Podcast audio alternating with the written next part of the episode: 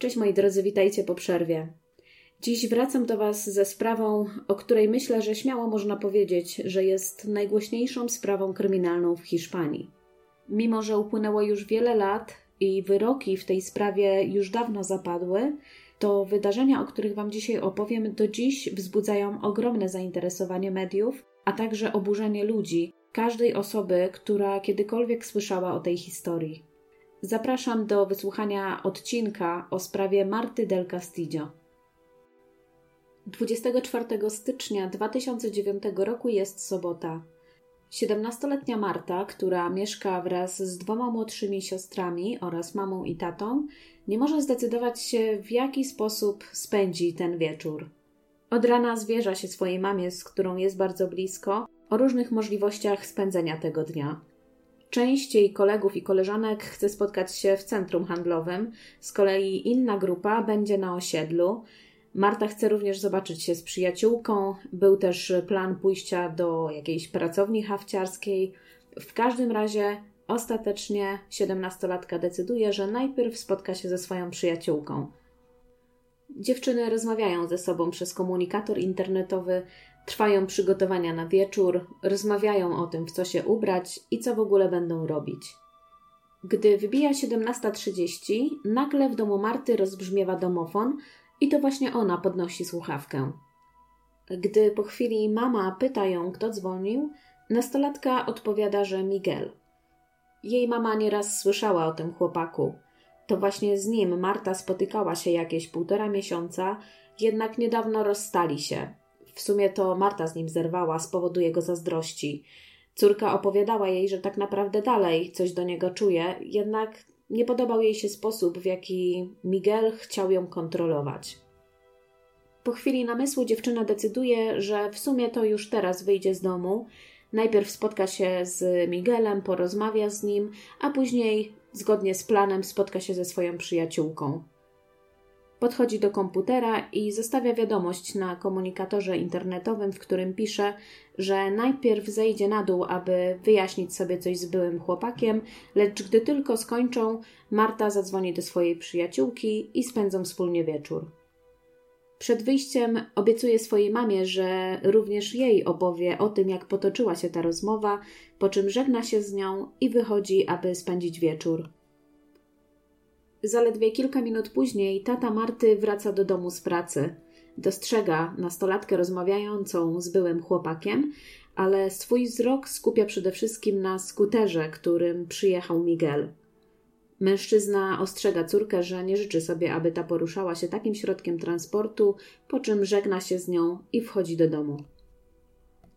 Mija kilka godzin i gdy dochodzi 21, Mama Marty postanawia skontaktować się z nią, aby zapytać, jak mija wieczór. Siedemnastolatka ma świetny kontakt ze swoją mamą, lubią ze sobą rozmawiać. Marta często zwierza jej się ze swoich problemów, doradza. W każdym razie, gdy córka wychodzi z domu, zwykle co jakiś czas kontaktuje się ze swoją mamą, wysyła SMS-a czy też dzwoni na chwilę. Tymczasem, mimo że minęło już 3,5 godziny od jej wyjścia z domu, ta nie odbiera swojego telefonu. Mama Marty słyszy kolejne sygnały, po czym włącza się poczta głosowa. Ta nie poddaje się jednak po pierwszej próbie. Dzwoni po raz kolejny i po raz kolejny. W sumie dzwoni do niej przez następne 30 minut, a Marta nie odbiera, a zwykle nie ma problemu z tym, aby dodzwonić się do córki. Zarówno rodzice Marty, jak i jej siostry zaczynają czuć niepokój przeczuwają, że coś mogło się stać, przecież nigdy wcześniej nie było takiej sytuacji. Z drugiej jednak strony wcale nie jest późno. Siedemnastolatka mogła przecież wyciszyć telefon, może on też znajdować się w jakiejś odległości od niej, a ona dobrze się bawi i po prostu nie widzi, że dzwonią do niej rodzice. W każdym razie rodzina Marty postanawia się uspokoić, a kolejne połączenie wykonują pół godziny później, czyli o 22. Gdy ponowna próba kontaktu o 22.34 nie przynosi skutku, mama Marty postanawia działać. Kolejno obdzwania wszystkich znajomych Marty, do których ma numer. Najpierw dozwania się do chłopaka, który przyznaje, że widział się z Martą tego dnia. Wraz z grupą znajomych spędzali czas na osiedlu, jak zwykle zresztą, i wśród nich była Marta. Później jednak siedemnastolatka wraz z Miguelem gdzieś pojechali na jego skuterze. Kolejną osobą, do której dodzwaniają się zaniepokojeni rodzice, jest Samuel. Wydaje się, że chłopak jest gdzieś na imprezie, ponieważ w tle słychać bardzo głośną muzykę. Wyjaśniają o co chodzi i proszą o numer kontaktowy do Miguela, ponieważ to z nim córka była widziana i to z nim właśnie spotkała się zaraz po wyjściu z domu. Chłopak przekazuje numer i przyznaje, że owszem, widział się tego wieczoru wraz z Miguelem oraz Martą, jednak około północy wszyscy się rozeszli. Po zakończonej rozmowie rodzice spoglądają na zegarek i ze zdziwieniem stwierdzają, że właśnie wybiła 23. Jak więc ich córka mogła rozejść się z Miguelem około północy? Następną osobą, z którą kontaktują się rodzice, jest bliska koleżanka Marty. Wyjaśniają jej o co chodzi i pytają, czy ma może ona jakiś inny numer do Miguela, ponieważ ten, który otrzymali, nie odpowiada. Dziewczyna wpada na pomysł, że to ona spróbuje dodzwonić się do Miguela, ponieważ prędzej odbierze połączenie od koleżanki niż z obcego numeru. Próbuje kilkukrotnie, jednak nikt nie odbiera. Koleżanka Marty decyduje, że obdzwoni dwóch najbliższych przyjaciół Miguela. Pierwszy z nich to Samuel, chłopak, z którym już rozmawiała mama Marty. Ponownie w tle słychać bardzo głośną muzykę, jednak tym razem Samuel mówi, że w ogóle nie widział tego dnia ani Miguela, ani Marty. Kolejne połączenie zostaje wykonane do ostatniego z trójki przyjaciół. Jest to 15-letni chłopak o ksywie Kuko. Ta rozmowa przebiega bardzo podobnie. Kuko mówi, że w ogóle nie widział tego dnia ani Miguela, ani Marty, także nie może pomóc. Dziewczyna odzwania do zmartwionych rodziców i powtarza im to, co właśnie usłyszała. Dodaje przy tym, że jest zdziwiona, że chłopcy tego dnia w ogóle się nie widzieli, ponieważ zwykle ta trójka zawsze trzyma się razem. Tata Marty przypomina sobie słowa kolegi, do którego na początku udało im się dodzwonić. Mówił on, że Miguel i Marta odjechali gdzieś skuterem. No właśnie, skuterem a tata Marty zawsze powtarzał jej, że nie życzy sobie, aby jeździła takim środkiem transportu i wydaje mu się, że być może teraz jego obawy się spełniły.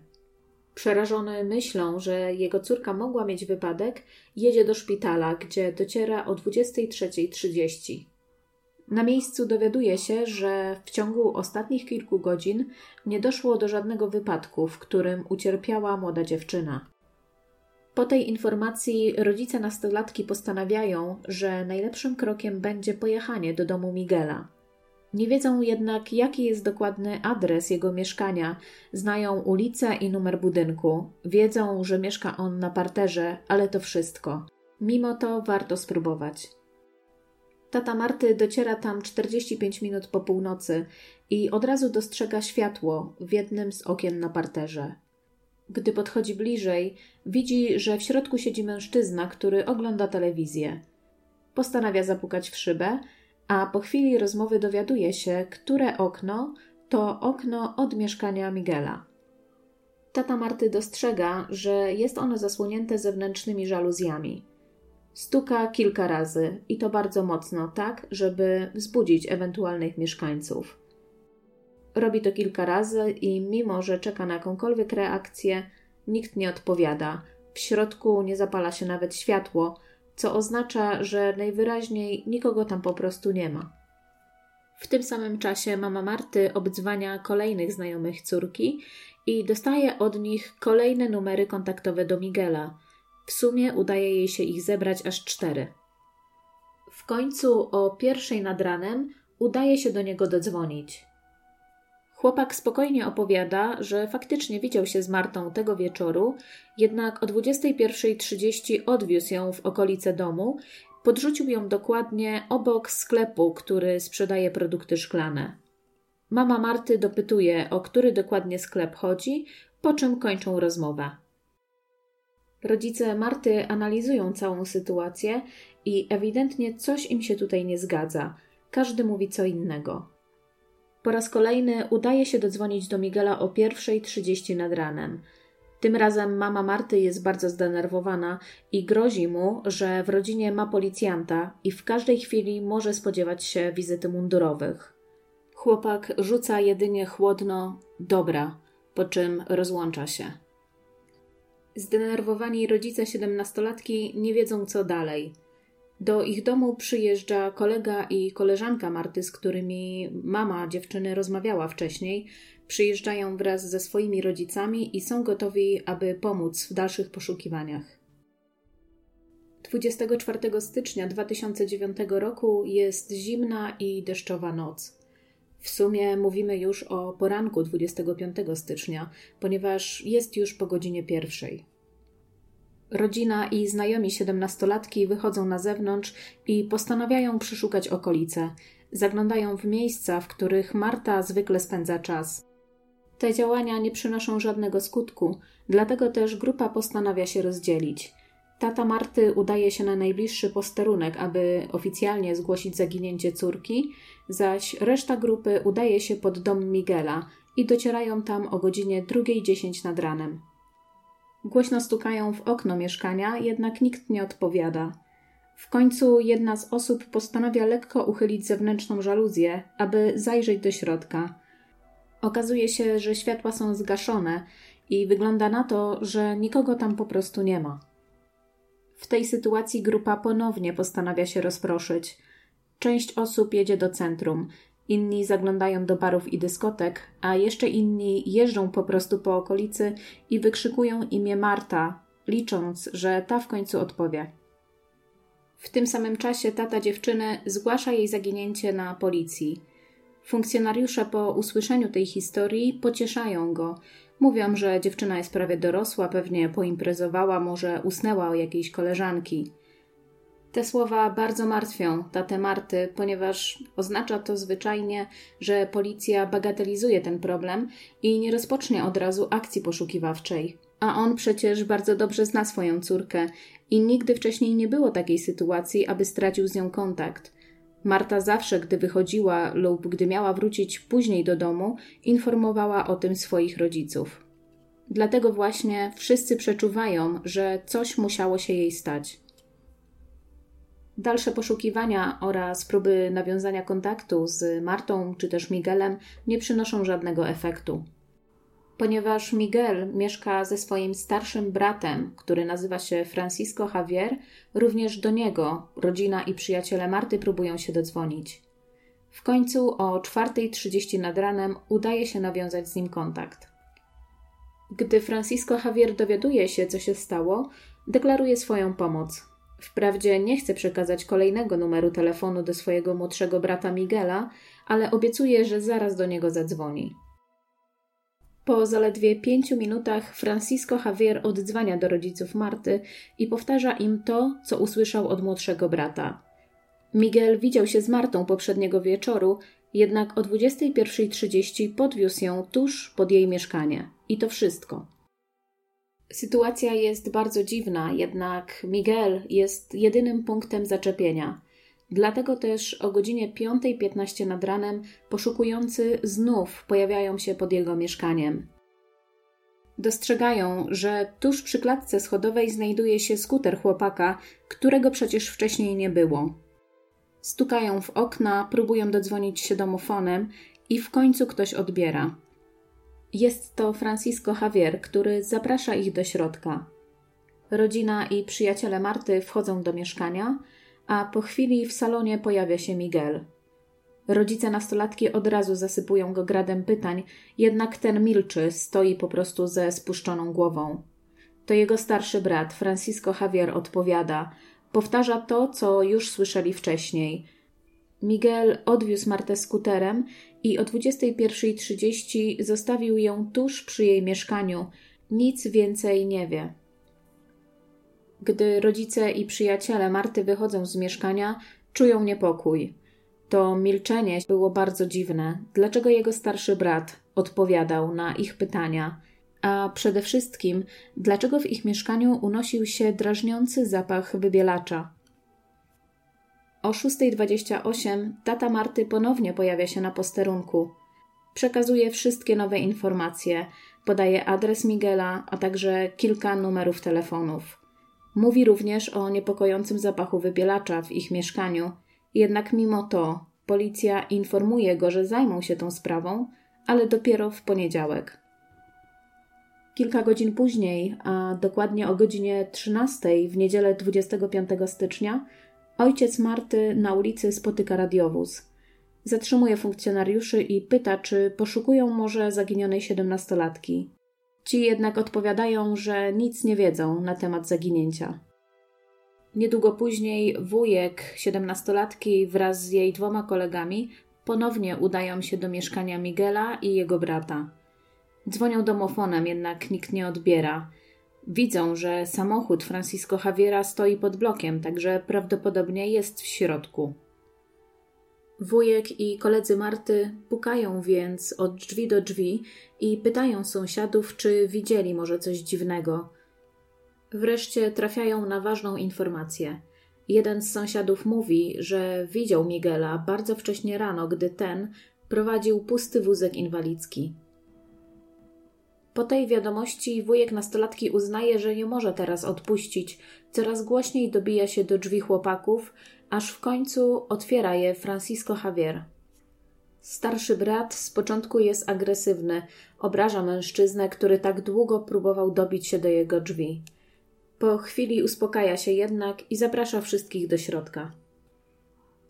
Po raz kolejny tłumaczy, że Miguel widział się z Martą w sobotę wieczorem, jednak jego brat odwiózł ją i zostawił tuż przy jej domu o 21.30. Na pytania o wózek inwalidzki ten odpowiada, że należał on do ich zmarłej matki. Rodzina Marty udaje się na posterunek, aby uzupełnić swoje zeznania. Tam jednak ponownie spotykają się z brakiem zainteresowania ze strony policji. W związku z tym rozpoczynają poszukiwania na własną rękę. Rozwieszają plakaty oraz rozpowszechniają wizerunek Marty w internecie. Oprócz tego wszyscy są przekonani, że to Miguel ma coś wspólnego ze zniknięciem dziewczyny, dlatego też rodzina postanawia obserwować jego mieszkanie. W końcu około godziny 19.15 ta sprawa trafia na biurko policji z Wydziału Zabójstw. Gdy tylko funkcjonariusze dowiadują się, że rodzina Marty obserwuje mieszkanie Miguela, ponieważ są przekonani, że w środku muszą znajdować się jakieś dowody związane z jej zaginięciem, natychmiast ruszają na miejsce. Już po 15 minutach pukają do drzwi, które tym razem otwiera im Maria, czyli dziewczyna Francisco Javiera. Maria wpuszcza policjantów do środka i pozwala im się rozejrzeć po mieszkaniu. Jedyne, co przykuwa ich uwagę, to intensywny zapach środków czyszczących. Poza tym nie widzą tam nic dziwnego. Maria mówi, że poprzedniego dnia, czyli w sobotę, przyjechała do mieszkania bardzo późno i spędziła tam noc. Nie spotkała Marty ani nie wydarzyło się nic nadzwyczajnego. Tego poranka, czyli w niedzielę około godziny 8-9 wyszła z mieszkania, po czym wróciła wieczorem, w sumie całkiem niedawno. Policjanci próbują dodzwonić się do Francisco Javiera oraz Miguela, jednak żaden z nich nie odbiera. Opuszczają więc mieszkanie braci, a oficjalne śledztwo w tej sprawie rozpoczyna się dopiero kolejnego dnia, w poniedziałek rano. Przypominam, że Marta zaginęła w sobotę wieczorem. O 21 mama nie mogła się z nią skontaktować, także minęło już bardzo dużo czasu. Każdy z nas wie, że w przypadku zaginięcia to te pierwsze godziny są najważniejsze. Tymczasem policja zaprzepaściła ten czas, a oficjalne procedury z 2009 roku mówią, że w przypadku zaginięcia osoby nieletniej funkcjonariusze powinni byli podjąć działania natychmiastowo.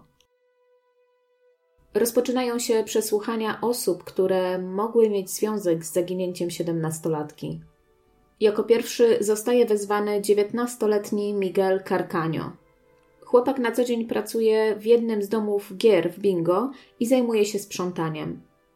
Oficjalnie mieszka wraz ze starszym bratem w mieszkaniu po ich matce, jednak od dłuższego czasu głównie pomieszkuje u swojej 14-letniej dziewczyny i jej rodziny. Myślę, że w tym miejscu warto wyjaśnić jedną rzecz, ponieważ sama się zdziwiłam, gdy tylko dowiedziałam się, że 19-letni Miguel pomieszkiwał w domu 14-letniej dziewczyny i ani rodzina, ani nikt inny nie miał nic przeciwko. Skoro byli ze sobą tak blisko, że chłopak pomieszkiwał, nocował u niej, domniemam, że mogli mieć ze sobą kontakty seksualne. Przykładowo w Polsce w 2009 roku, ale i w obecnym 2022 wiek zgody czy też wiek przyzwolenia wynosi 15 lat. To oznacza, że 15-letnia osoba jest zdolna prawnie wyrazić zgodę na czynności seksualne z inną osobą. Tymczasem w Hiszpanii od 1995 roku do 2015 roku wiek zgody wynosił zaledwie 13 lat. To oznacza, że w 2009 roku rodzice 14-latki mogli nie mieć nic przeciwko jej związkowi z 19-latkiem. Od 2015 roku w Hiszpanii wiek przyzwolenia wynosi 16 lat, czyli rok więcej niż w Polsce. Ale wróćmy do naszej historii. Miguel Carcaño zeznaje, że 24 stycznia spotkał się z Martą około 17.30. Przyjechał pod jej mieszkanie, rozmawiali, a po kilku minutach pojechali razem na osiedlowy plac, gdzie spotkali się ze znajomymi około godziny 18.10. Następnie Miguel i Marta pojechali do innej dzielnicy miasta, oddalonej o jakieś 9 kilometrów, do domu ich koleżanki. Dotarli tam o 20. Niedługo później, bo o 21.10 byli już w mieszkaniu Miguela i jego starszego brata. Nie spędzili tam zbyt wiele czasu, ponieważ chłopak odwiózł Martę i zostawił tuż przy jej mieszkaniu o godzinie 21.35. Potem Miguel pojechał do domu swojej 14-letniej dziewczyny i dotarł tam o 22.20. Na pytanie policji, kiedy dowiedział się o tym, że Marta nie dotarła do domu, powiedział, że 10 minut po północy to jego przyjaciel Samuel zadzwonił do niego i poinformował go o tym. Mówi również, że pierwsze połączenie od mamy Marty odebrał około pierwszej w nocy, a kolejne pół godziny później. Jego brat, Francisco Javier, zadzwonił do niego o 4.20 nad ranem i kazał mu natychmiast przyjechać do ich wspólnego mieszkania. To wszystko zgadza się z zeznaniami rodziców siedemnastolatki. Jak pamiętacie, to o 5.15 nad ranem pojawili się ponownie pod mieszkaniem braci, dostrzegli wtedy skuter Miguela i faktycznie był on w środku. Na tą chwilę tylko jedna rzecz nie pasuje – Mianowicie sąsiadka Miguela zeznaje, że po 21.30 minęła się z Martą del Castillo na klatce schodowej.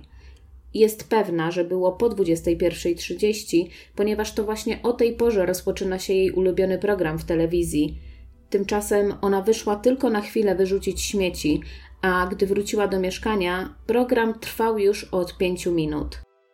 Jest to bardzo ważna godzina, ponieważ Miguel zeznał, że to właśnie o 21.30 rozstał się z Martą tuż przy jej mieszkaniu. Z drugiej jednak strony, czy ta oś czasu podana przez chłopaka została aż tak zaburzona? Mieszkania tej dwójki oddalone są od siebie o jakieś 2,5 kilometra. Według map Google tą trasę można pokonać samochodem w zaledwie 10 minut. Skoro więc sąsiadka Miguela spotkała siedemnastolatkę o 21.30 na klatce schodowej, wydawałoby się, że jakieś 10-15 minut później powinna była być już pod swoim mieszkaniem. Nie jest to zbyt duża luka czasowa. Musimy wziąć pod uwagę również to, że nikt z nas nie wie dokładnie co do minuty, co robił poprzedniego dnia. Oprócz prowadzenia kolejnych przesłuchań i nagłaśniania w mediach sprawy zaginięcia siedemnastolatki, policja dokładnie bada mieszkanie Miguela i Francisco Javiera. Później okaże się, że na wielu przedmiotach oraz w wielu miejscach w tym mieszkaniu zostaną odnalezione ślady DNA Marty. Problem jednak polega na tym, że nie da się udowodnić, że odnalezione ślady biologiczne to ślady krwi. Eksperci wyjaśniają, że w badanych śladach zawarte są minimalne szczątki DNA, a z większości próbek nie udało się nawet uzyskać pełnego profilu. Zwykle dzieje się tak, gdy badane ślady znajdowały się na zewnątrz. Takie próbki narażone na zmiany warunków pogodowych, na deszcz, powoli niszczeją.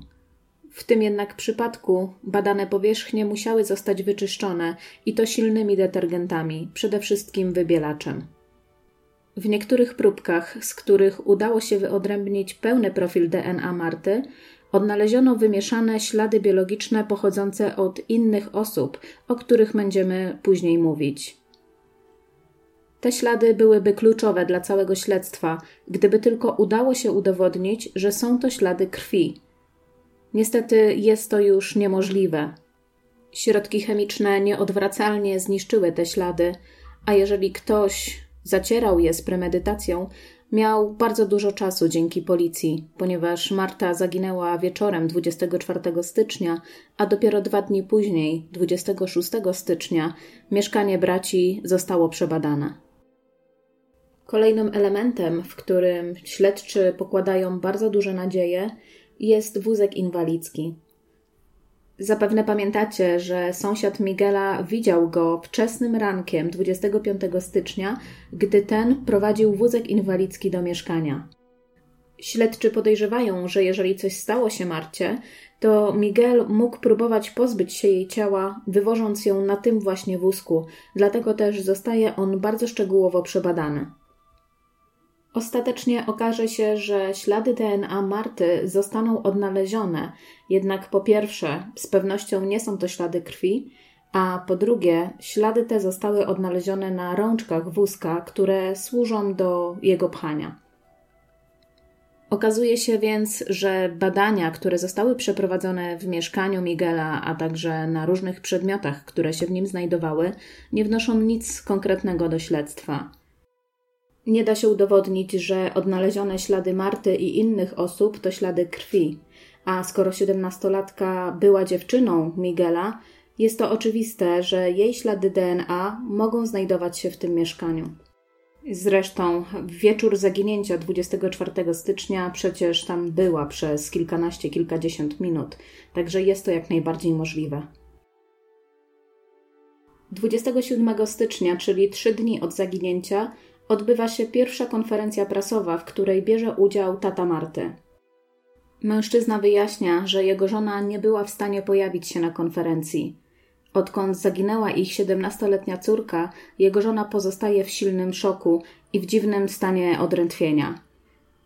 Kobieta bierze bardzo silne środki uspokajające, nie jest w stanie jeść i wyjść z łóżka Jedyne, co ją trzyma przy życiu, to przeciery dla dzieci, którymi jest karmiona przez rodzinę. Od tej pory sprawa zaginięcia Marty staje się bardzo głośna. Mówią o tym wszystkie media w Hiszpanii, w radiu, w gazetach, w telewizji. Ponadto tata Marty nie szczędzi gorzkich słów na temat policji. Żali się, że jedyne informacje, jakie ma na temat śledztwa, pochodzą właśnie z telewizji oraz gazet.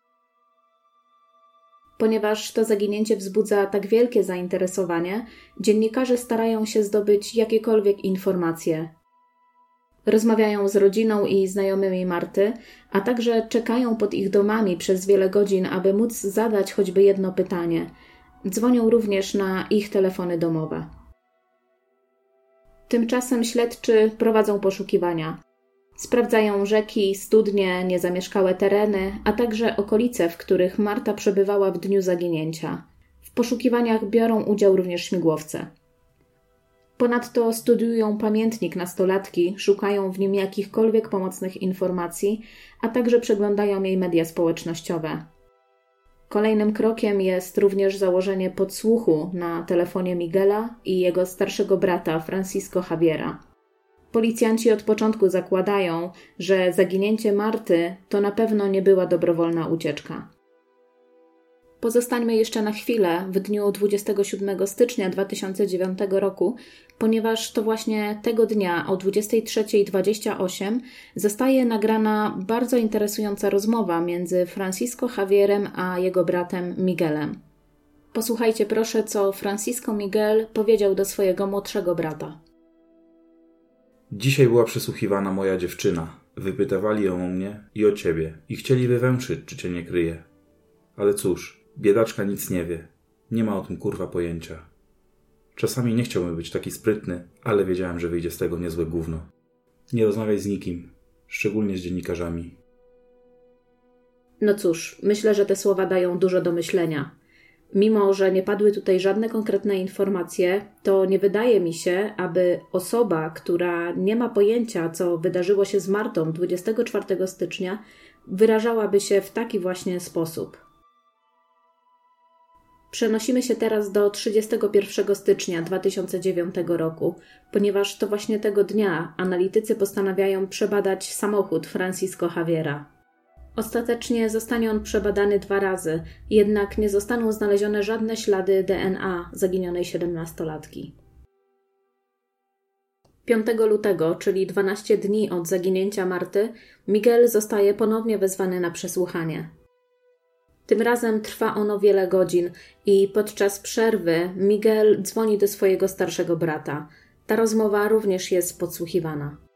Dziewiętnastolatek żali się, że tym razem policja mocno go przycisnęła. Powiedzieli mu, że wiedzą, że Marta nie żyje i że to on za tym stoi. I lepiej, żeby przyznał się od razu, ponieważ jeszcze teraz mogą mu pomóc, aby uzyskać niższą karę dzięki współpracy. Chłopak mówi, że popłakał się podczas tego przesłuchania i w tym momencie jego starszy brat mu przerywa. Mówi do niego: Nigdy nie przyznasz się do czegoś, czego nie zrobiłeś. Ty znasz swoją prawdę i kropka. I tego się trzymaj. Francisco Javier pociesza swojego młodszego brata. Mówi mu, że to są tylko takie psychologiczne zagrywki i nie powinien temu wierzyć. Ponadto, skoro to wszystko zaszło aż tak daleko, nie powinni dłużej współpracować z policją i czas najwyższy zatrudnić adwokata. 13 lutego, czyli 20 dni od zaginięcia nastolatki, Miguel Carcanio zostaje oficjalnie aresztowany. Przez te 20 dni trwały oczywiście intensywne poszukiwania. Były również przesłuchiwane wszystkie osoby, które widziały Martę bądź też mogły widzieć w dniu jej zaginięcia. Podczas przesłuchań nie pojawiły się żadne nowe informacje. Wszyscy podają wersję, którą już dobrze znamy. Krótko podsumowując, Miguel twierdzi, że o 21.30 odwiózł Martę tuż pod jej dom i nie wie, co dalej się działo.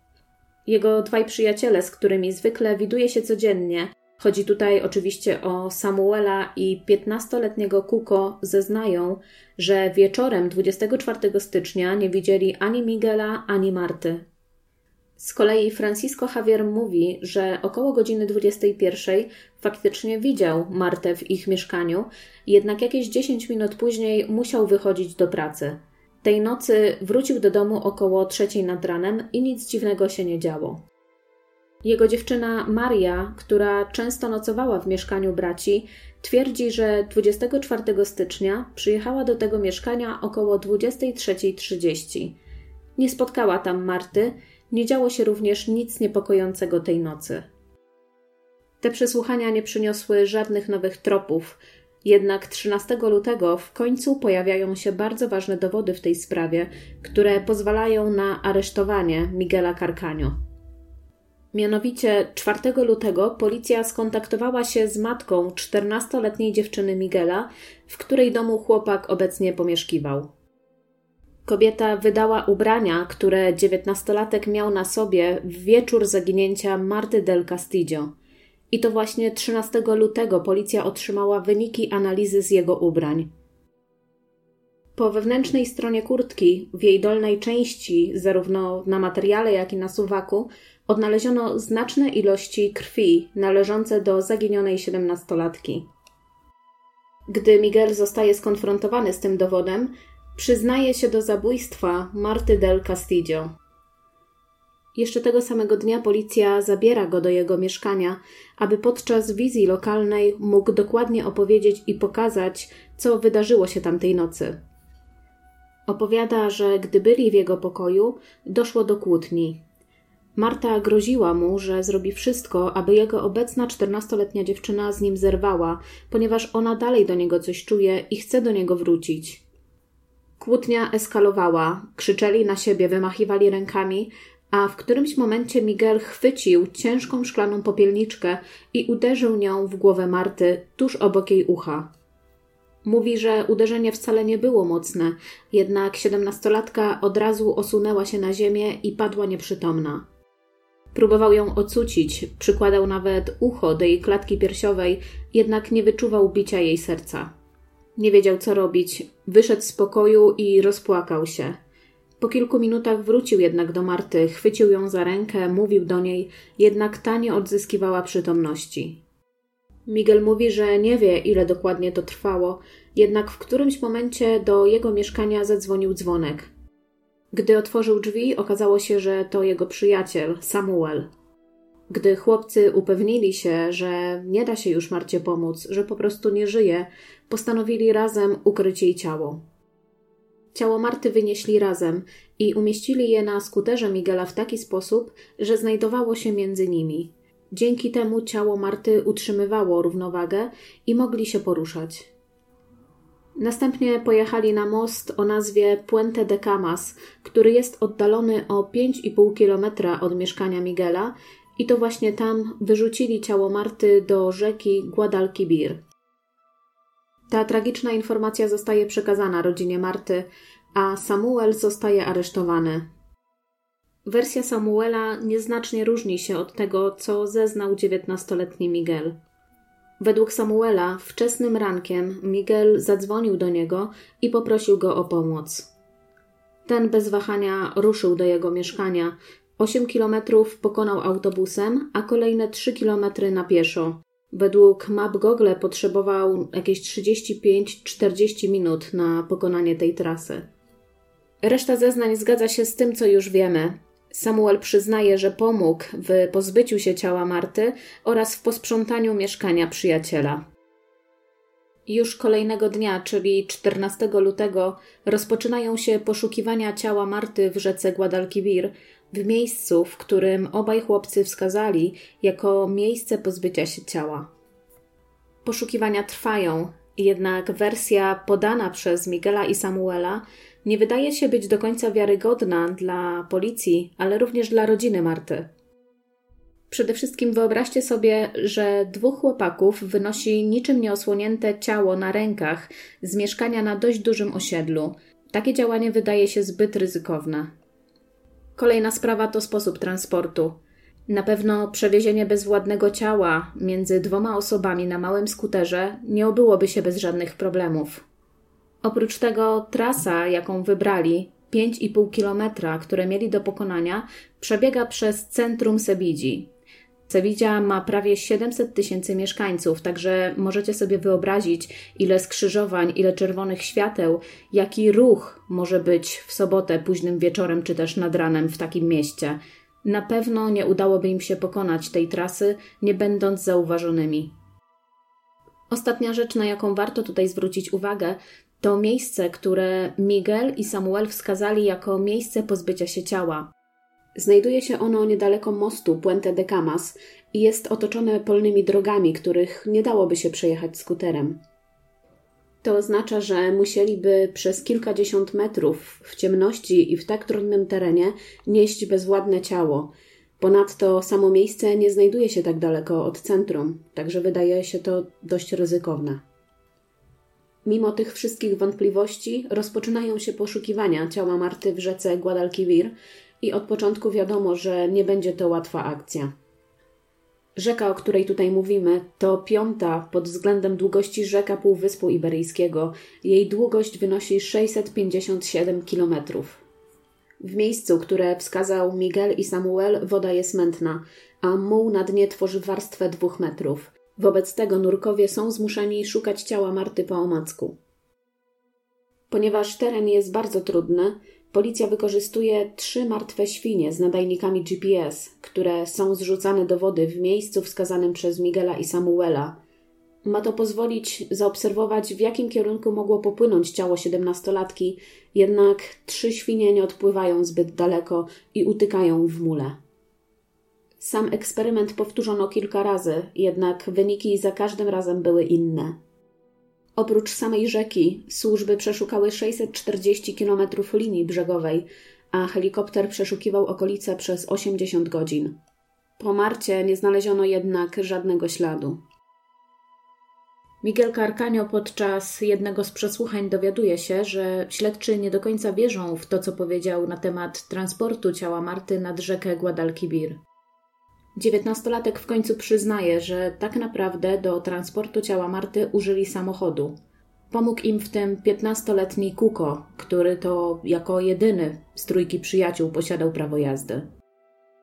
Piętnastolatek zostaje wezwany na przesłuchanie i z początku mówi to, co już wiemy. Nie widział ani Miguela, ani Marty wieczorem 24 stycznia. Zmienia jednak zdanie, gdy dowiaduje się, że policja jest w posiadaniu bardzo ważnego dowodu w tej sprawie. Chodzi o to, że w mieszkaniu Miguela w jednym ze śladów biologicznych odnaleziono mieszany materiał genetyczny jego i Marty. Na te słowa Kuko rozpłakuje się i przyznaje, że pomógł w ukryciu ciała zaginionej dziewczyny.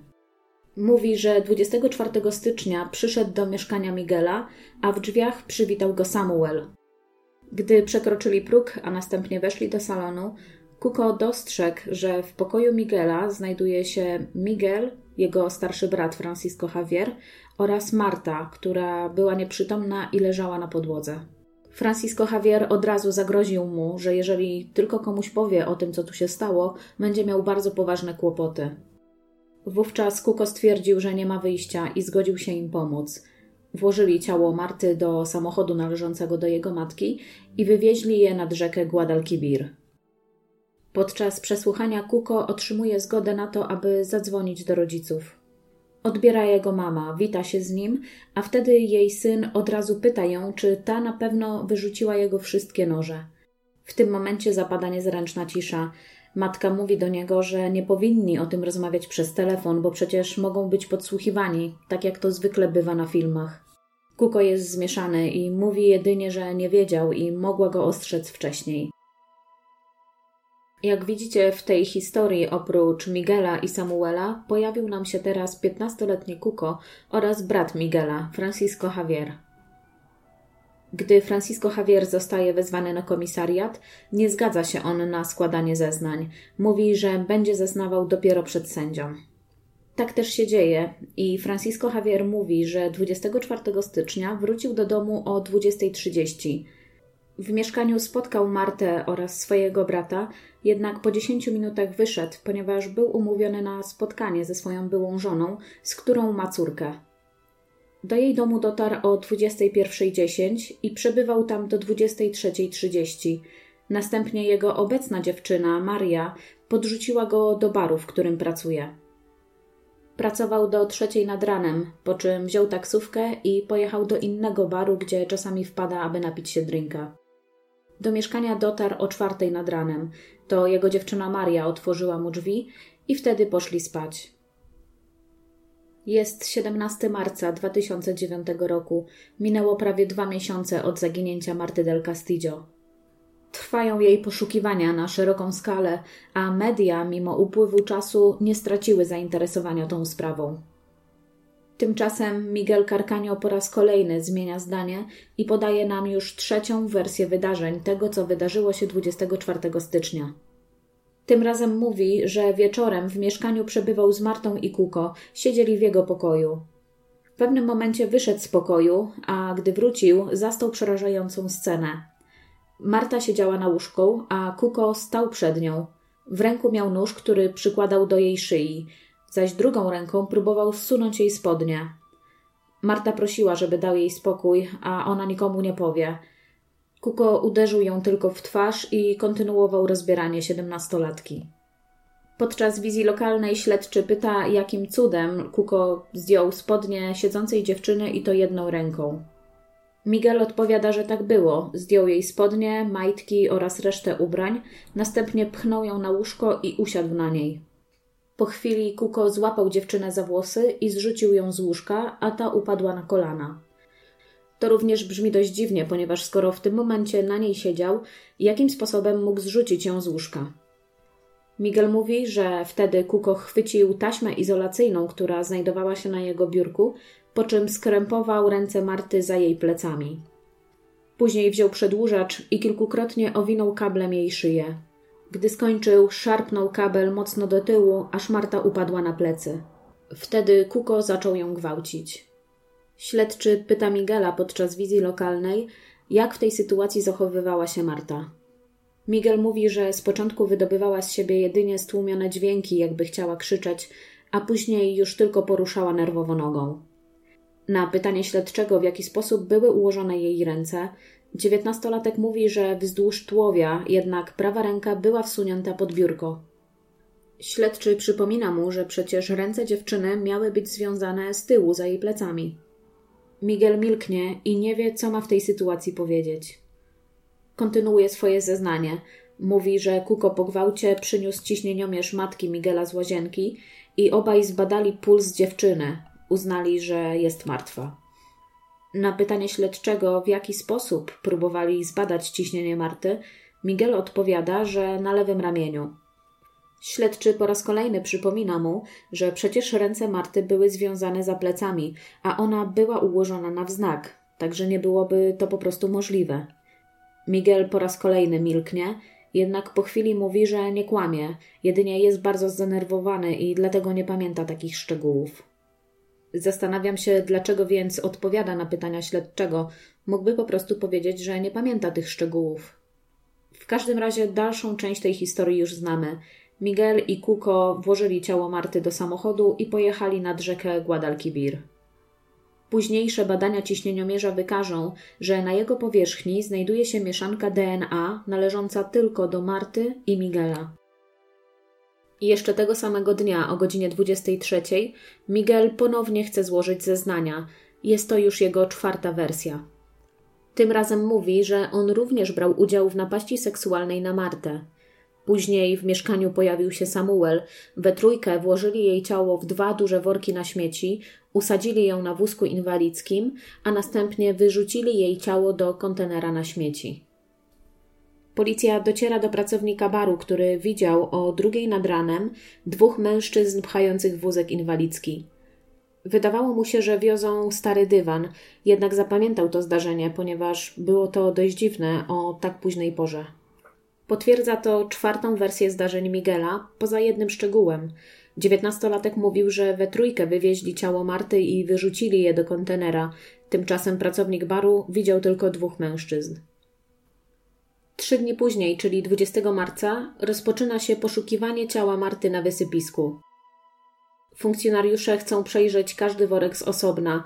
W sumie jest to około 40 tysięcy ton śmieci. Kilka dni później w studzience kanalizacyjnej obok mieszkania Miguela odnaleziony zostaje nóż motylkowy, który najprawdopodobniej należy do Kuko. Wygląda on dokładnie tak samo jak nóż, którego zdjęcie Kuko umieścił na jednym ze swoich mediów społecznościowych. Co dziwne, bardzo długo szukałam informacji na temat tego noża, czy został on przebadany pod względem e, śladów DNA, czy zostało potwierdzone, że należał on do Kuko, jednak informacje na temat tego dowodu pojawiają się jedynie w dokumencie Netflixa na temat tej sprawy. W związku z tym podejrzewam, że nie udało się potwierdzić, że ten nóż należał do piętnastolatka. W innym przypadku byłby to bardzo ważny dowód w tej sprawie i na pewno udałoby mi się znaleźć coś w internecie na ten temat. Oczywiście pamiętamy rozmowę Kuko z matką. W pierwszych słowach zapytał ją, czy na pewno wyrzuciła noże, także coś musi w tym być ale bez śladów DNA i potwierdzenia, że nóż należał do piętnastolatka, nie jest to żaden dowód. Śledczy zastanawiają się, w jakim celu Miguel przedstawia coraz to kolejne i wykluczające się wersje zdarzeń. Znajomi dziewiętnastolatka mówią policji, że Miguel zawsze był kłamcą. Przykładowo opowiadał im, że jego matka zginęła w wypadku wraz z jego ojczymem i przyrodnią siostrą. Prawda jest jednak taka, że jego matka zmarła z powodu choroby. Również jego brat, Francisco Javier, potwierdza, że Miguel zawsze kłamał jak znud. Oprócz tego wszyscy zgodnie twierdzą, że Miguel jest osobą wybuchową. Znajomi opowiadają o incydencie, kiedy to wściekły Miguel rzucał gaśnicami, a jego brat opowiada historię, gdy ten zdewastował ich mieszkanie. To wszystko przedstawia nam obraz kłamcy, może wręcz chorobliwego kłamcy, który, gdy jest zdenerwowany, może dopuścić się do aktów agresji. Tymczasem Miguel dokonuje próby samobójczej. Próbuje powiesić się w areszcie, jednak strażnicy reagują na czas. 14 kwietnia 2009 roku dochodzi do kolejnego aresztowania. Chodzi tutaj o Marię, czyli dziewczynę Francisco Javiera. Maria od początku twierdzi, że do domu braci przyjechała o 23.30, Nie spotkała Marty i w ciągu nocy nie działo się nic niepokojącego. Twierdzi, że nie słyszała, aby ktokolwiek wchodził lub wychodził z mieszkania, nie słyszała również stukania w okna.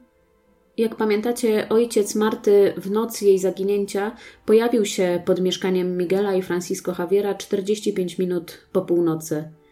Przez kilka minut dobijał się do okien, aby sprawdzić, czy ktoś jest w środku. Nikt jednak nie zareagował. Tak późne aresztowanie dziewczyny spotyka się z dużą krytyką publiczną. Ludzie mówią, że było to zapewne spowodowane tym, że Maria jest córką ważnego polityka z regionu Andaluzja. Policja twierdzi, że nie było potrzeby wcześniejszego aresztowania. Nie podejrzewali, że dziewczyna będzie zacierać ślady, czy też będzie próbowała uciekać. Mi brakuje tutaj akurat odpowiedzi na pytanie, dlaczego właśnie teraz została aresztowana, skoro żaden z aresztowanych dotąd chłopaków nie mówi nic na jej temat, a Maria od początku nie zmieniła swojej wersji zdarzeń. Podejrzewam, że policja miała po prostu nadzieję na to, że Maria w końcu zacznie sypać, zacznie mówić prawdę. Zaraz minie trzeci miesiąc od zaginięcia Marty del Castillo. Tymczasem nie znaleziono żadnych poważnych dowodów w tej sprawie. Policja nie ma żadnego konkretnego tropu, jedynie jest wodzona za nos przez Miguela i jego kolejne wersje zdarzeń. Kilka miesięcy później, ponieważ we wrześniu 2009 roku pojawiają się nowe zeznania, które wydawałoby się będą przełomowe dla tej sprawy. Tym razem 14-letnia Rossio chce coś powiedzieć policji.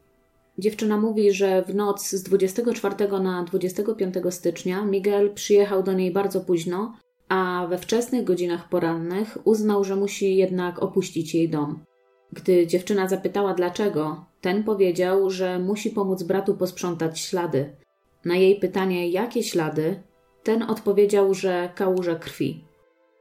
Rossio nie odpuszczała, chciała wiedzieć, co w ogóle się stało.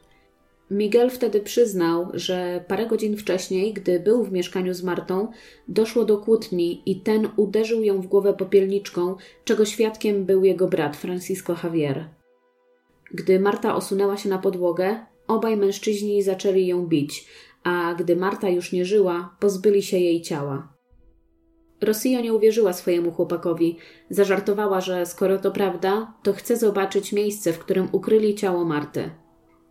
Kolejnego dnia Miguel zawiózł ją do oddalonego o 5,5 kilometra miasteczka o nazwie Camas. Pokazał jej miejsce, w którym, jak twierdził, zakopali ciało Marty. 30 września zostaje przeszukana działka, którą wskazała Rossio. Poszukiwania nie przynoszą żadnego efektu. Jedyne, co udało się odnaleźć, to tkanina z plamami, które przypominały krew, jednak dalsze badania wykażą, że nie były to ślady krwi. Na tkaninie również nie odnaleziono żadnych śladów DNA Marty. Przenosimy się teraz do 12 kwietnia 2010 roku, czyli rok i trzy miesiące od zaginięcia Marty del Castillo. To właśnie tego dnia następuje zamknięcie śledztwa w tej sprawie.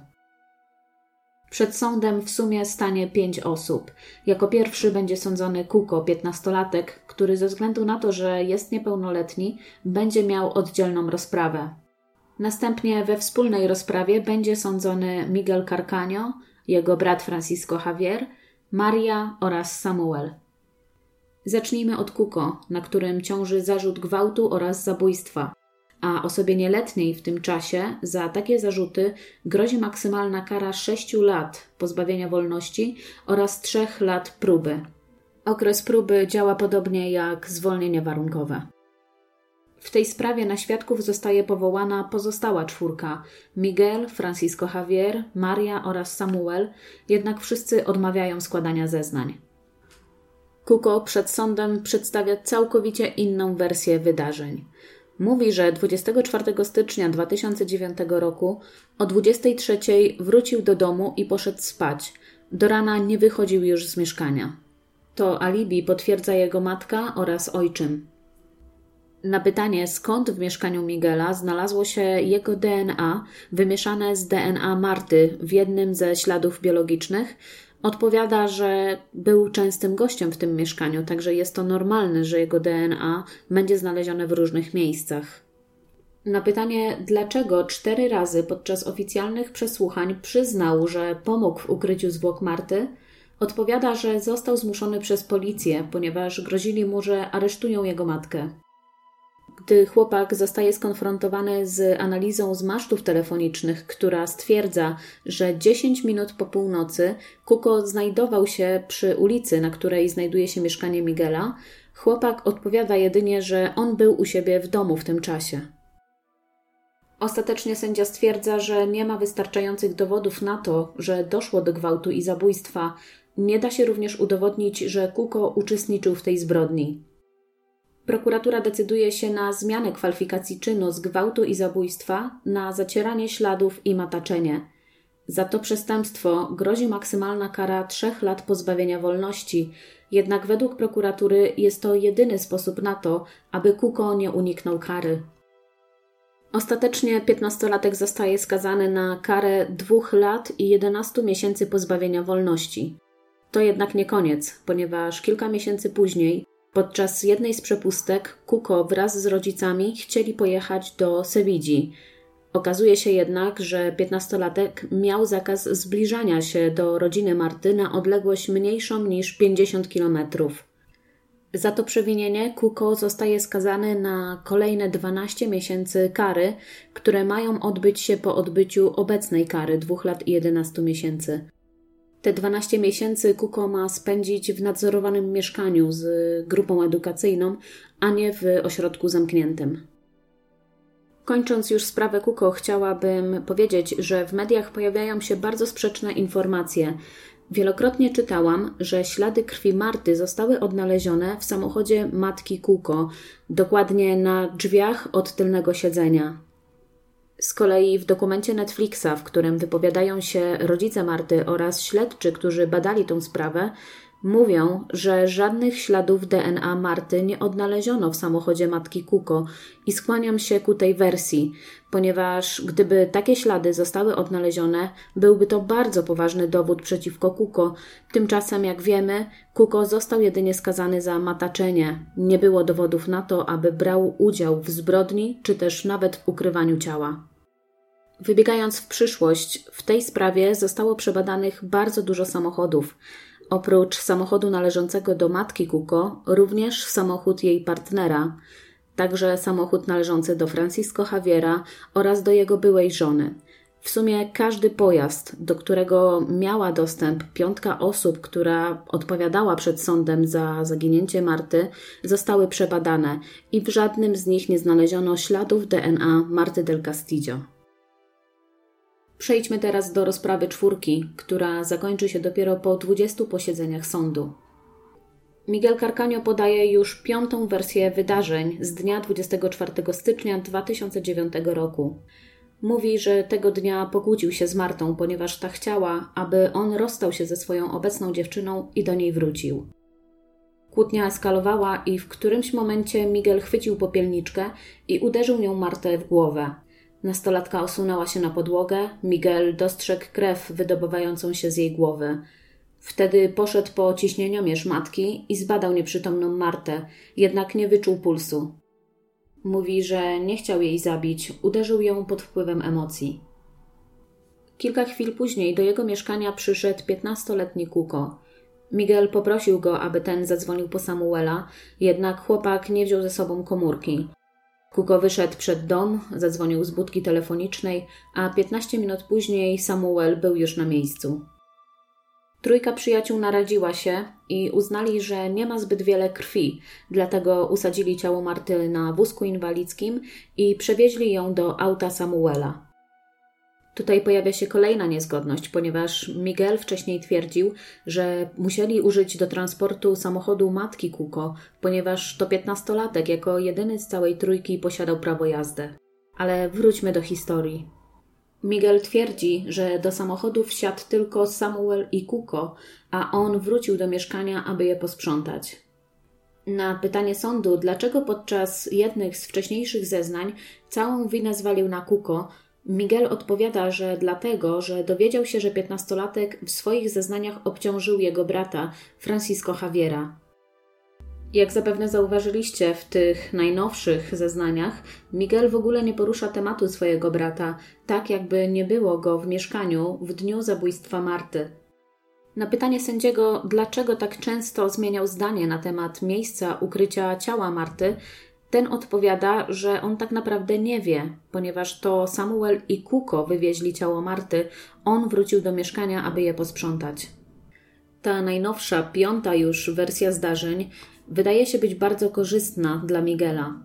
Zgodnie z tym, co powiedział, odpowiadałby jedynie za nieumyślne spowodowanie śmierci, a za to przestępstwo groziłaby mu maksymalna kara trzech lat pozbawienia wolności.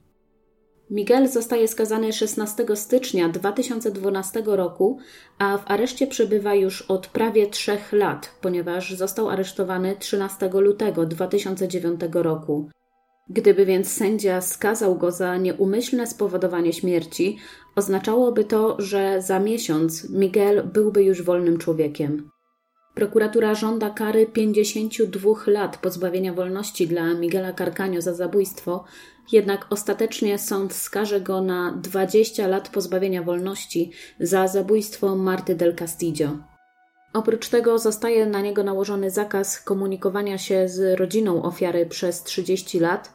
Ma również zapłacić 140 tysięcy euro ojcu Marty, 140 tysięcy matce Marty oraz po 30 tysięcy euro dla dwóch sióstr. Kolejną osobą w tym procesie jest Samuel, który jest oskarżony o zatajanie dowodów oraz przestępstwo przeciwko moralności. Chodzi tutaj o pomoc w ukryciu ciała. Samuel całkowicie zmienia swoje zeznania. Mówi, że tego wieczoru 24 stycznia 2009 roku w ogóle nie było go w mieszkaniu Miguela. Twierdzi, że podczas śledztwa dwukrotnie przyznał się, że pomógł w ukryciu ciała Marty, jednak zrobił to tylko dlatego, że policja zmusiła go. Był przyduszany ramieniem, był bity po twarzy i klatce piersiowej. Oprócz tego grożono mu, że jeżeli się nie przyzna, to policja zainteresuje się jego rodzicami oraz jego dziewczyną i oni również zostaną wciągnięci do tej sprawy. Warto tu zaznaczyć, że zeznawał również lekarz, który opiekował się Samuelem, gdy ten przebywał w areszcie. Lekarz zeznaje, że po jednym z przesłuchań Samuel miał stłuczone prawe ramię. Obecność śladów DNA i odcisków palców Samuela w mieszkaniu Miguela daje się łatwo wytłumaczyć tym, że byli to przecież przyjaciele, dlatego odwiedzali się często i jest to naturalne, że jego ślady będą w tym mieszkaniu. Tutaj, w przeciwieństwie do rozprawy Kuko, okazuje się, że maszty telefoniczne nie wykazują obecności telefonu Samuela w pobliżu mieszkania Miguela. Co dziwne, Samuel zaprzecza również, aby odbył rozmowę telefoniczną z matką Marty o 23.34 w dniu zaginięcia nastolatki. Rozmowa ta została zarejestrowana na billingu i wydnieje czas rozmowy wynoszący minutę i 14 sekund. Samuel jednak zaprzecza. Jak pamiętacie, to była właśnie ta dziwna rozmowa, kiedy to mama Marty zadzwoniła do Samuela, słyszała w tle głośną muzykę. Samuel przyznał, że widział Miguela i Martę, jednak oni rozstali się około północy. Tymczasem rozmowa była przeprowadzona o 23.34 i właśnie to zaniepokoiło rodziców Marty. Od razu wiedzieli, że coś jest nie tak. Samuel przyznaje, że tego wieczoru rozmawiał przez telefon z Kuko. Konkretnie zadzwonił do niego o 21.24, chciał się z nim spotkać, napić, zaoferował mu nawet nocleg. Samuel jednak odmówił. Kolejną osobą sądzoną podczas tych rozpraw jest Maria, czyli dziewczyna Francisco Javiera. Ona również jest oskarżona o zatajanie dowodów i przestępstwo przeciwko moralności. Dziewczyna od początku podaje dokładnie tą samą wersję. Do mieszkania braci przyjechała o 23.30, nie spotkała Marty, spędziła tam noc i nie słyszała żadnego stukania w okna. Nic też dziwnego się nie działo.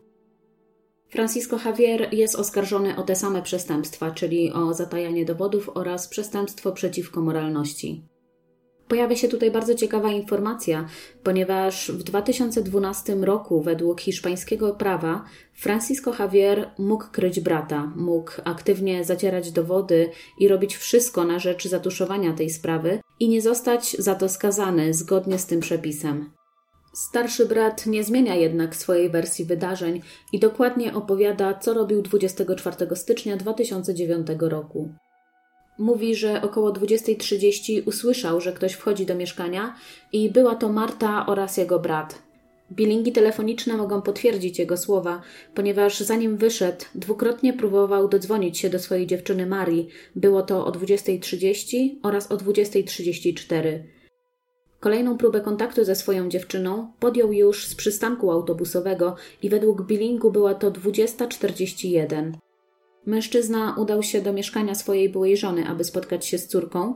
Dotarł tam o 21.10, a kilka minut po 23 odebrała go stamtąd jego dziewczyna Maria, która następnie podrzuciła go do baru, w którym pracuje. W sumie jest współwłaścicielem tego baru. Wtedy Maria wróciła do mieszkania braci, a on zajął się pracą. W tych zeznaniach pojawiają nam się tutaj poważne nieścisłości. Przede wszystkim, według wykazu, alarm w barze Francisco Javiera został wyłączony o 22.49. Francisco Javier mówił, że po 23 opuścił mieszkanie byłej żony, a do baru dotarł o 23.30. Brakuje nam więc 40 minut. Kolejny dowód przeciwko niemu to nagrania z kamer monitorujących osiedle jego byłej żony. Zgodnie z tymi nagraniami, Francisco Javier dotarł tam po 21, a mieszkanie opuścił już o 21.15. Wygląda więc na to, że mężczyzna spędził tam niecałe 15 minut, a nie 2 godziny 20 minut, jak zeznawał. Finalnie sąd odrzuca nagranie z monitoringu jako dowód przez jego bardzo niską jakość. Okazuje się, że nie da się jednoznacznie stwierdzić, kto jest na tym nagraniu. Na pytanie sądu, czy Francisco Javier miał jakichś klientów tej nocy, ten odpowiada, że nie pamięta i trzeba by sprawdzić paragony z kasy. Wyciąg z kasy pokazuje tylko cztery transakcje tej nocy, a suma utargu wynosiła jedynie 25 euro, co brzmi dość dziwnie, jak na sobotni wieczór w centrum Sewidzi. Francisco Javier odpowiada, że bar przynosił bardzo niskie utargi i ludzie niechętnie tam przychodzili. Przeczą temu jednak nagrania z rozmów między nim a drugim współwłaścicielem baru. Jak pamiętacie, telefon Francisco Javiera był na podsłuchu, odkąd ruszyło śledztwo w sprawie Marty.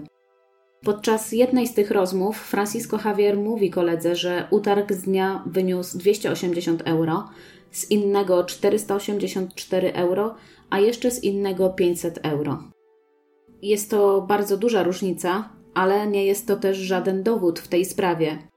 Francisco Javier tłumaczy, że w nocy z 24 na 25 stycznia bar był otwarty tylko dwie godziny i potwierdza to wykaz z wyłączenia i włączenia alarmu. E, dokładne godziny otwarcia to 22.49 do 1.34. Na pytanie sędzi, skąd tak dziwne godziny otwarcia baru, skoro zwykle otwierał go około godziny 16-17 wieczorem, Francisco Javier odpowiada, że to on jest właścicielem tego baru i może go otwierać i zamykać, kiedy tylko mu się podoba. Proponuje również, aby sędzia przyjrzał się wykazom z całego miesiąca, aby przekonać się, że godziny otwarcia baru były zwykle bardzo nieregularne. Wykaz ten był pokazany w dokumencie Netflixa i według mnie potwierdza on słowa Francisco Javiera. Bar był otwierany o najróżniejszych godzinach, czasami bardzo krótko, czasami długo, nie ma tutaj żadnej reguły. W dalszych zeznaniach Francisco Javier mówi, że pracował do trzeciej nad ranem, a następnie udał się do baru, do którego czasami wpadał po pracy na drinka. Do mieszkania dotarł o czwartej nad ranem, to jego dziewczyna Maria otworzyła mu drzwi, a następnie razem poszli spać.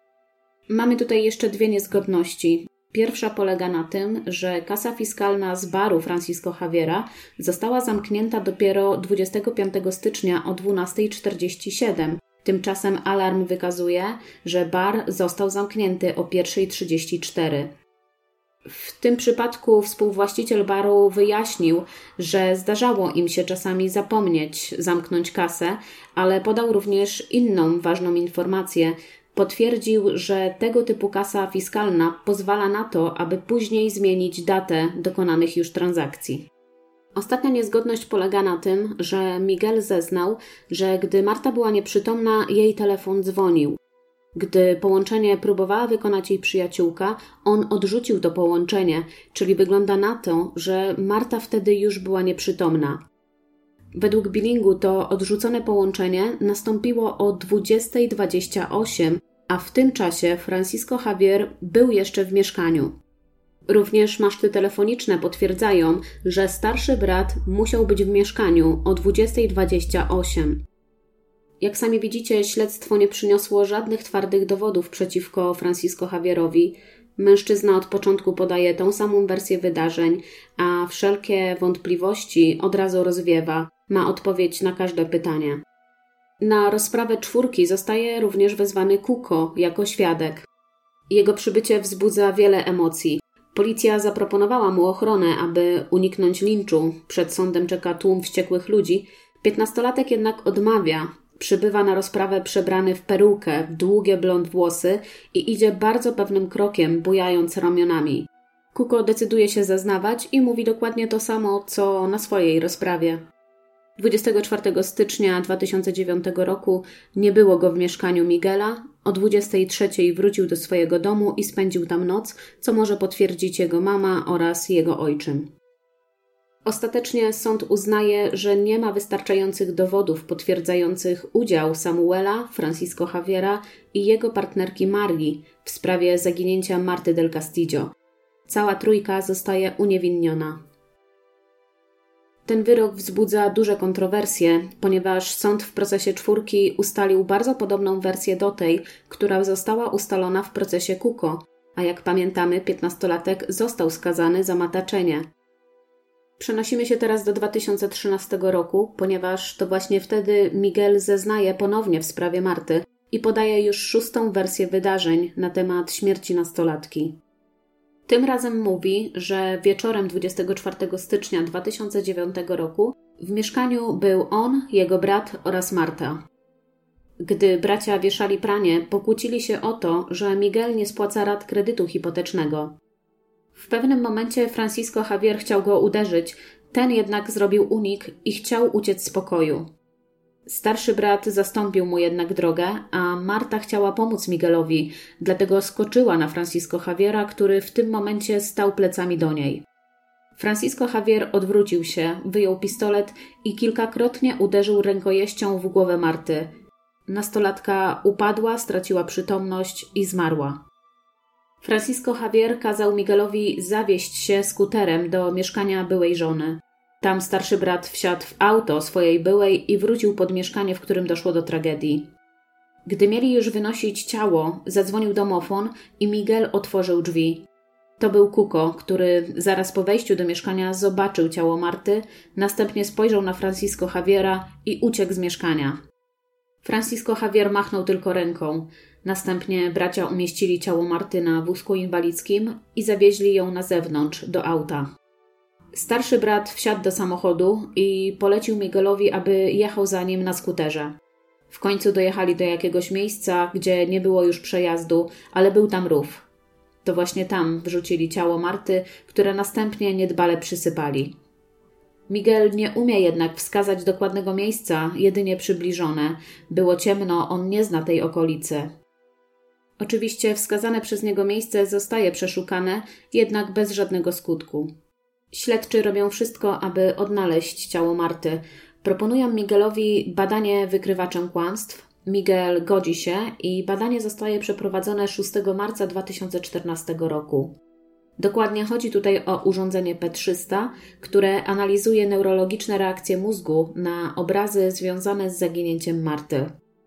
Badanie wskazuje, że szczątków nastolatki należy szukać na innym wysypisku.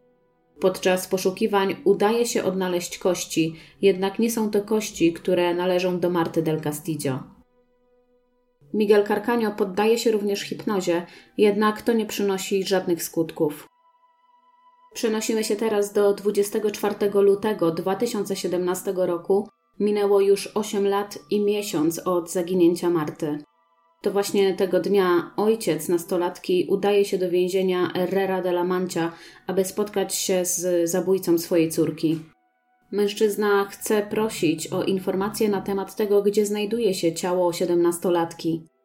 Miguel twierdzi, że nie wie, a dalsza rozmowa skutkuje tym, że ojciec Marty zostaje upoważniony do wglądu w jego dokumentację finansową dotyczącą kredytu hipotecznego na mieszkanie, w którym doszło do zbrodni. Ojciec Marty dowiaduje się, że mieszkanie, w którym zginęła jego córka, należało do matki braci, a po jej śmierci należało do Miguela i Francisco Javiera, jednak dalej było one obciążone hipoteką. Francisco Javier wpadł na pomysł, aby zaciągnąć kolejny kredyt, dzięki któremu będą mogli spłacić hipotekę na to mieszkanie. Mimo, że wiedział, że Miguel nie ma żadnych dochodów i nie będzie w stanie spłacać rat, namówił go na to rozwiązanie i Miguel wziął kredyt na siebie. To jedynie on został dłużnikiem i został obciążony na 40 lat. Aby w ogóle Miguel mógł dostać ten kredyt, bracia sfałszowali zaświadczenie o zatrudnieniu, które potwierdzało, że Miguel zarabia prawie 1400 euro miesięcznie brutto. 22 stycznia 2009 roku na konto Miguela wpływa kwota kredytu, którą podstępnie zaciągnął na spłatę kredytu na mieszkanie. Od chwili przelewu bracia spotkali się po raz pierwszy 24 stycznia 2009 roku, czyli w dzień zaginięcia Marty. Francisco Javier potwierdza, że właśnie wtedy spotkał się z bratem po raz pierwszy, odkąd Miguel dostał kredyt na swoje konto. Mówi jednak, że tego dnia w ogóle o tym nie rozmawiali. Miguel twierdzi zaś, że to właśnie to był powód kłótni. Ojciec Marty zgłasza tą sprawę na policji. Dowiaduje się tam jednak, że owszem, doszło do oszustwa, jednak w tym momencie uległo już ono przedawnieniu. Oszustwo owszem przedawniło się, jednak ojciec Marty ma nadzieję, że jest to nowy dowód w sprawie zabójstwa jego córki. Finalnie w 2021 roku prokuratura stwierdza, że nie mogą rozpocząć ponownie śledztwa przeciwko Francisco Javierowi, ponieważ nie mogą go skazać dwukrotnie w tej samej sprawie. W kwietniu 2021 roku śledczy dochodzą do wniosku, że w sprawie zaginięcia Marty nie wykorzystano w pełni danych z masztów telefonicznych. Podczas śledztwa przeanalizowano jedynie dane związane z wykonanymi i odebranymi połączeniami oraz wiadomościami SMS. Wiadomo jednak, że telefon, dopóki jest aktywny w sieci, dopóty zbiera rozmaite dane i te dane były już dostępne w 2009 roku, jednak nikt o nie nie poprosił. Chodzi tutaj o wszelkie zmiany położenia danego aparatu, które mogłyby wskazać, gdzie udały się osoby odpowiedzialne za ukrycie ciała Marty. Niestety tutaj napotykamy kolejną ścianę, bowiem okazuje się, że w 2021 roku jedynie aparat telefoniczny Miguela jest dostępny, gdyż przebywa on w depozycie więziennym, a dane, które są zapisywane u operatorów, zostały już skasowane, minęło zbyt wiele lat. Kolejne nowe informacje z 2021 roku dotyczą nagrań z kamer, które znajdowały się na osiedlu byłej żony Francisco Javiera. Śledczy liczą na to, że postęp technologiczny pozwoli na poprawę jakości nagrań. Jak pamiętacie, sąd odrzucił ten dowód, ponieważ nie udało się jednoznacznie stwierdzić, kogo uchwyciły kamery. Okazuje się, że wszystkie kamery, które, jak myślą śledczy, uchwyciły Francisco Javiera, miały godzinne opóźnienie, pracowały w czasie letnim i po prostu nie zostały przestawione. Wygląda na to, że cała dotychczasowa praca poświęcona tym nagraniom może zostać wyrzucona do kosza. Z drugiej jednak strony otwiera to kolejne drzwi. Analitycy mogą na nowo się im przyjrzeć i przy dzisiejszej technologii, kto wie, może pojawią się jakieś nowe dowody w tej sprawie. Ponadto, dzięki inicjatywie twórców dokumentu o Marcie, do sądu rejonowego w Sewidzi trafiły nowe materiały do analizy, w tym telefon Miguela Carcanio. Sąd nakazał już operatorom udostępnienie billingów i wszelkich dostępnych jeszcze danych związanych z telefonami wszystkich osób związanych z tą sprawą Miguela, Francisco Javiera, Marii, Samuela oraz Kuko. W połowie lipca 2021 roku ojciec Marty ponownie kontaktuje się z zabójcą swojej córki. Tym razem pisze do niego list, w którym informuje go, że zakupił mieszkanie, w którym doszło do zabójstwa – Pisze, że przekaże mu to mieszkanie w prezencie, jeżeli tylko wyzna, gdzie znajduje się ciało Marty. Ojciec nastolatki wyznacza termin, daje mu czas do 31 sierpnia 2021 roku. Do tego czasu propozycja będzie aktualna. Oprócz tego w liście podkreśla, że gdy Miguel wyjdzie z więzienia, dzięki takiej darowiźnie będzie miał miejsce, w którym będzie mógł rozpocząć wszystko od nowa. Miguel Carcaño nie odpowiada na ten list.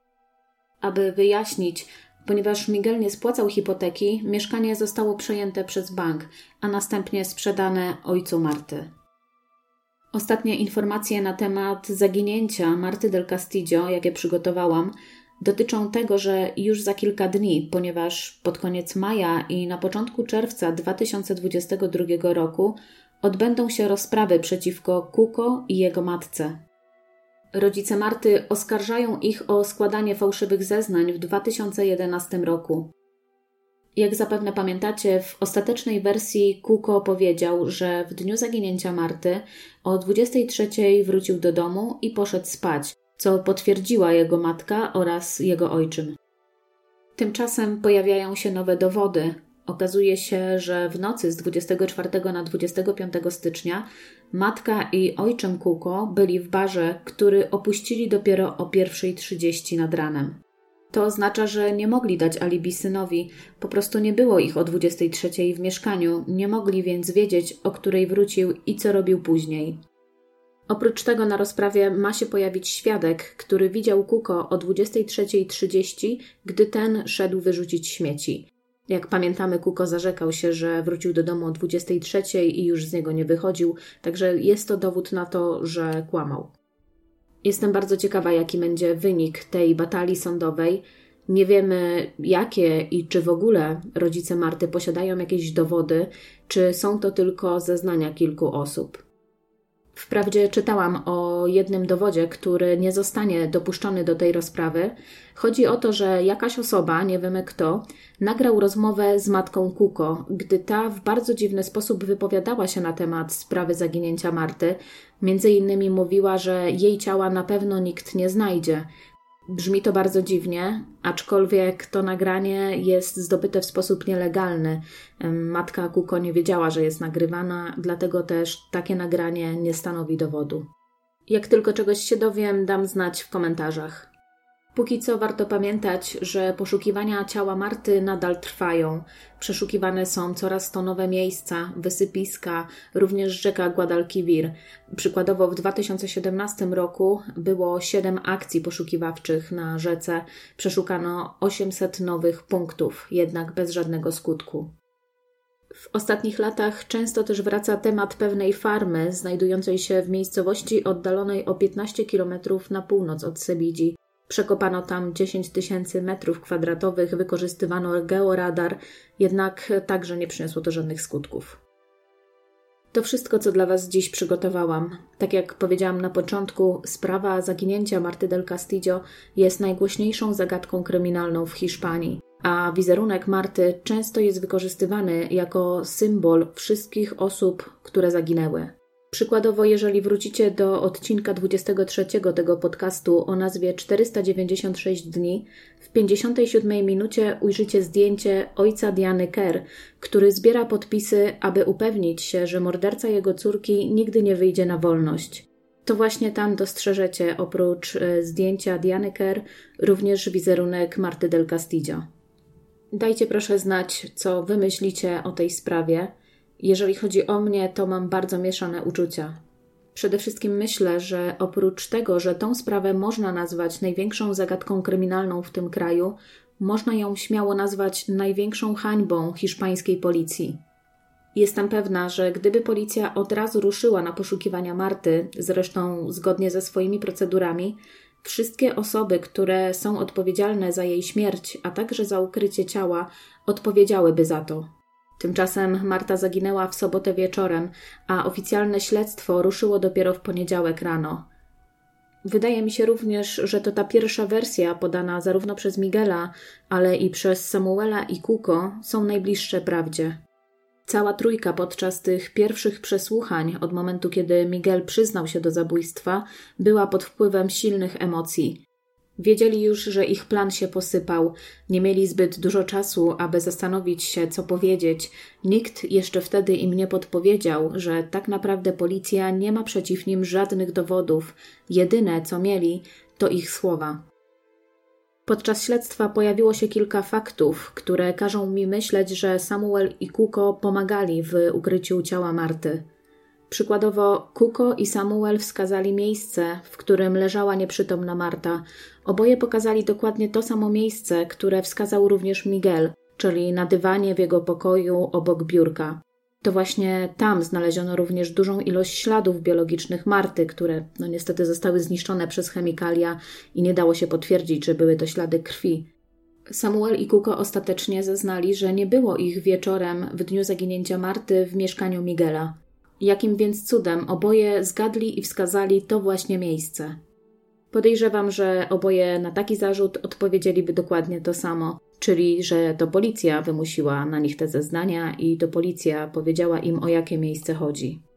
Jednak jednego dowodu Kuko nie umiał wytłumaczyć, jak pamiętacie, analiza masztów telefonicznych wykazała, że jego komórka 10 minut po północy w noc zaginięcia Marty znajdowała się na ulicy, przy której mieści się mieszkanie Miguela.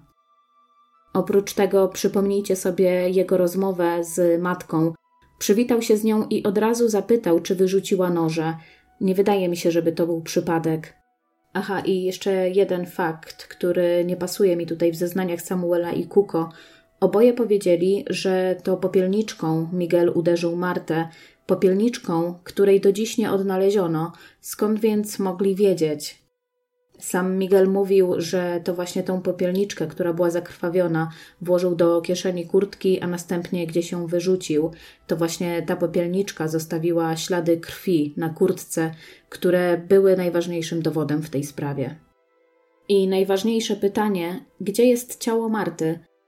Ja skłaniam się ku przekonaniu, że Miguel Carcaño po prostu tego nie wie z jednego powodu. Mianowicie w tej chwili chłopak odsiaduje 20 lat więzienia. Nie może zostać ponownie skazany za to samo przestępstwo. Wygląda więc na to, że nie miałby nic do stracenia, gdyby powiedział, gdzie znajduje się ciało. Miałby za to bardzo dużo do zyskania. Oprócz mieszkania, które ojciec Marty chciał przekazać mu w darowiźnie, na którym zresztą tak bardzo mu wcześniej zależało, Kilkukrotnie starał się już o wcześniejsze warunkowe wyjście z więzienia. Za każdym razem sąd odrzucał jego prośbę i gdyby w końcu wyznał, gdzie znajduje się ciało Marty, ta karta mogłaby być przeważająca. Miguel nigdy wcześniej nie był karany, współpracował z policją i dobrze sprawuje się w więzieniu. Także kto wie, jakby potoczył się teraz jego los, gdyby tylko wiedział, gdzie znajduje się ciało Marty. Przejdźmy teraz do Marii i Francisco Javiera, czyli dwóch osób, które od początku podają dokładnie tą samą wersję wydarzeń, jednak mimo to informacje, które przekazują, wzbudzają pewne wątpliwości. O ile jestem w stanie uwierzyć w to, że skoro Marta zginęła o 20.30, a Maria wróciła do mieszkania braci o 23.30, to był to wystarczający czas na to, aby trójka przyjaciół pozbyła się ciała i posprzątała ślady, to nie jestem w stanie uwierzyć, że Maria nie słyszała głośnego dobijania się ojca Marty 45 minut po północy. W przypadku Francisco Javiera tych wątpliwości było o wiele więcej. Już o nich słyszeliście, także nie będę oczywiście teraz tego wszystkiego powtarzać. Chcę tylko zwrócić uwagę na pewne aspekty. Miguel Carcaño z pewnością był pod silnym wpływem starszego brata. Dał się przecież namówić na wzięcie kredytu na 40 lat, aby spłacić mieszkanie, które było ich wspólnym mieszkaniem, jednak to tylko Miguel zgodził się być dłużnikiem. To całe oszustwo dowodzi również, że Francisco Javier nie dbał o to, co się stanie z Miguelem. Wiedział przecież, że jego młodszy brat nie zarabia i nie będzie w stanie spłacać tych rat. Jak pamiętacie, Miguel od początku we wszystkich swoich zeznaniach twierdził, że jego starszy brat nie ma nic wspólnego z tą sprawą. Tymczasem Kuko i Samuel w swoich pierwszych zeznaniach, gdy przyznawali się do winy, twierdzili jednoznacznie, że Francisco Javier był w mieszkaniu i pomógł im w pozbyciu się ciała Marty. Gdy tylko Miguel dowiedział się, że Kuko miesza jego starszego brata do tej sprawy, od razu zmienił swoją wersję wydarzeń.